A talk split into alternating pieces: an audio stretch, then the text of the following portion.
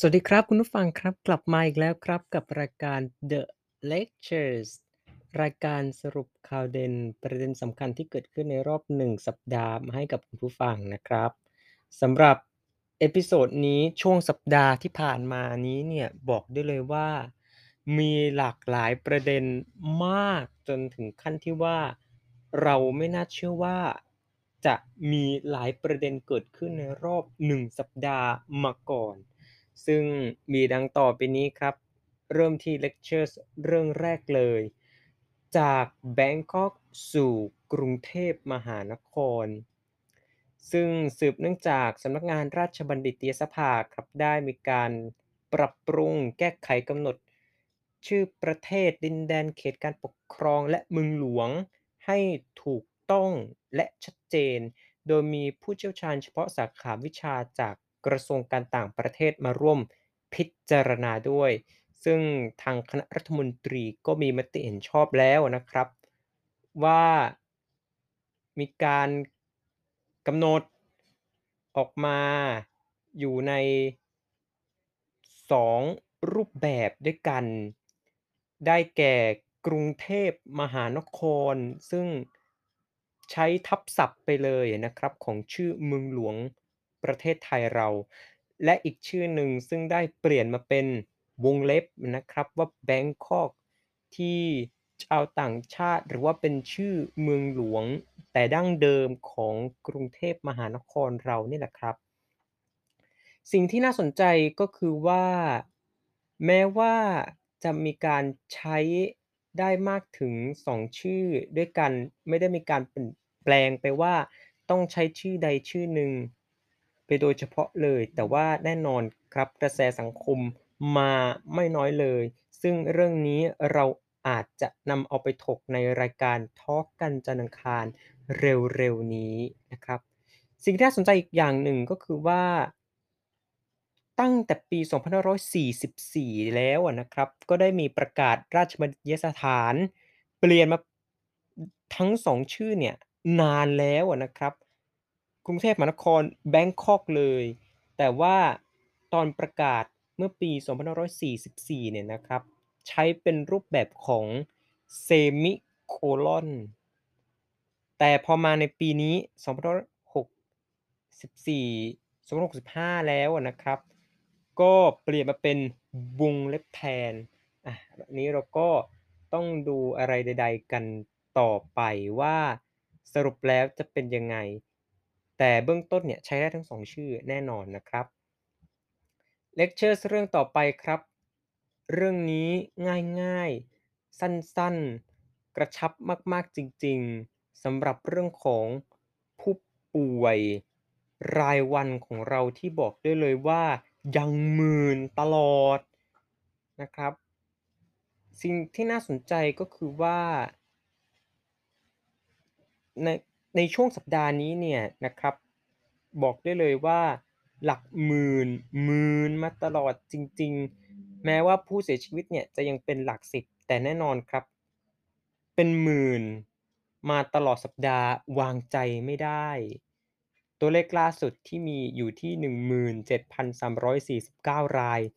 ไปแล้วนะครับ ซึ่งต้องตามกันต่ออีกว่า จะลดมาหน่อยได้ไหมสัก11,000 12,000หมื่นสองหรือว่าดีไม่ดีเนี่ย หลักพันเลย Lectures เรื่องต่อไปครับเป็นเรื่องช็อกกลางสภาก็ว่าได้นะครับ หลังจากที่การประชุมสภาผู้แทนราษฎรที่ผ่านมาเนี่ยนะครับ ทางคุณมิ่งขวัญแสงสุวรรณสมาชิกสภาผู้แทนราษฎร แบบบัญชีรายชื่อพรรคเศรษฐกิจใหม่ ได้มีการลุกขึ้นอภิปรายรแล้วก็มีการประกาศลาออกจากสสในเวลา5โมงครึ่งพร้อมยื่นหนังสือใบลาออกไปเรียบร้อยแล้วนะครับ โดยมีการให้เหตุผลว่านะครับ เนื่องจากสมาชิกสภาผู้แทนราษฎรของพรรคเนี่ยเปลี่ยนจุดยืน ไปสนับสนุนนายกรัฐมนตรีและรัฐมนตรีว่าการกระทรวงกลาโหม ส่วนตัวเองเนี่ยไม่ได้สนับสนุน แต่ก็พยายามให้พรรคเนี่ยขับออก เพราะจุดยืนเนี่ยต่างกันสุดขั้วดำเนินงานต่อไปไม่ได้ แต่สมาชิกสภาผู้แทนราษฎรในพรรคไม่ขับ โดยการทำงานที่ผ่านมาในรัฐบาลนี้เนี่ยไม่มีความสุขเลย จึงต้องลาออกจาก การเป็นสมาชิกสภาผู้แทนราษฎรทำการเมืองนอกสภาและเตรียมพร้อมเลือกตั้งครั้งหน้า ซึ่งก็ขออวยพรนะครับให้การทำการเมืองนอกสภา แล้วก็การเลือกตั้งครั้งหน้าของคุณมิ่งขวัญเนี่ยประสบความสำเร็จไปได้ด้วยดีจากใจรายการของเรานะครับเลคเชอร์เรื่องต่อไปก็ช็อกอีกเช่นเดียวกันครับ แต่ว่าช็อกใน เรียกได้ว่าอาจจะฝั่งของ กรณีเลยก็ว่าได้นะครับ หลังจากที่มีเหตุการณ์สลดได้เกิดขึ้น เป็นเหตุการณ์ After Shock จริง ๆสำหรับการที่มี เจ้าหน้าที่ตำรวจท่านหนึ่งชน แพทย์หญิงอนาคตไกลตรงบริเวณทางม้าลายจนเสียชีวิตนะครับ ล่าสุดครับทางครอบครัวของผู้เสียชีวิตเนี่ยก็ได้ ยื่นฟ้องทางคู่กรณีเป็นที่เรียบร้อยแล้วนะครับ อยู่ที่จำนวนเงิน 72 ล้านบาท พร้อมดอกเบี้ยด้วยนะครับเลคเชอร์เรื่องต่อไปครับกลายเป็นข่าวสะเทือนขวัญช็อกให้กับสังคมไทยโดยแท้จริง หลังจากที่มีการพบศพ ถูกฆ่ายัดถังในพื้นที่ของจังหวัดสุพรรณบุรี และเมื่อตำรวจเนี่ยนะครับมีการตรวจสอบกล้องวงจรปิดและพยานหลักฐาน จนนำไปสู่การออกหมายจับหลานสาวแท้ๆของผู้เสียชีวิต แล้วก็เพื่อนชายคนสนิท ซึ่งสามารถคุมตัวได้ที่จังหวัดตากอะนะครับ จากคำสารภาพของหลานสาวแท้ๆเนี่ยเป็นเรื่องที่น่าตกใจมากนะครับว่าหลานสาวเนี่ยทำร้ายตัวผู้เสียชีวิตจริง แต่ยังไม่ถึงกับเสียชีวิต ก็เลยใช้เชือกรัดคอเนี่ยซ้ำจนกระทั่งเสียชีวิตในที่สุด เมื่อผู้เสียชีวิตเนี่ยเสียชีวิตไปแล้ว ก็ได้มีการส่งข้อความหาตัวเพื่อนชายคนสนิทนะครับ ให้ เดินทางมาจาก พื้นที่บ้านเกิดของทางฝ่ายชายคือจังหวัดตากช่วยกันอำพรางศพ ยัดใส่ถังแล้วก็นำไปทิ้งในบริเวณจังหวัดสุพรรณบุรี จนชาวบ้านและตำรวจมาพบ ต่อมาในภายหลัง เรื่องแรงจูงใจทางหลังหลานสาวเนี่ยนะครับ อ้างว่าตัวผู้เสียชีวิตเองเนี่ยชอบบังคับขู่เข็นทุกเรื่องมานาน ห้ามให้คบเพื่อน แม้แต่เพื่อนผู้หญิงก็ห้ามเลคเชอร์เรื่องสุดท้ายกันเลยดีกว่าครับ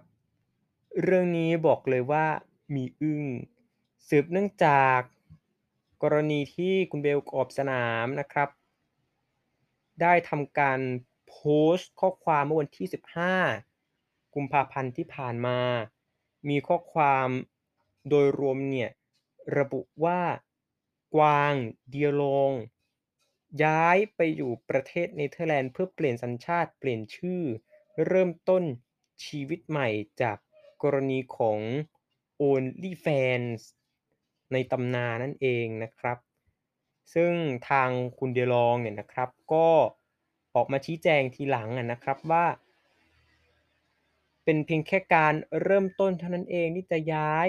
ไหนจะทั้งเรื่องภาษาเรื่องการเรียน ต้องมีการต่อยอดอะไรใด ๆ ได้อีกในอนาคตนั่นเองครับ ส่วนเรื่องที่บอกว่า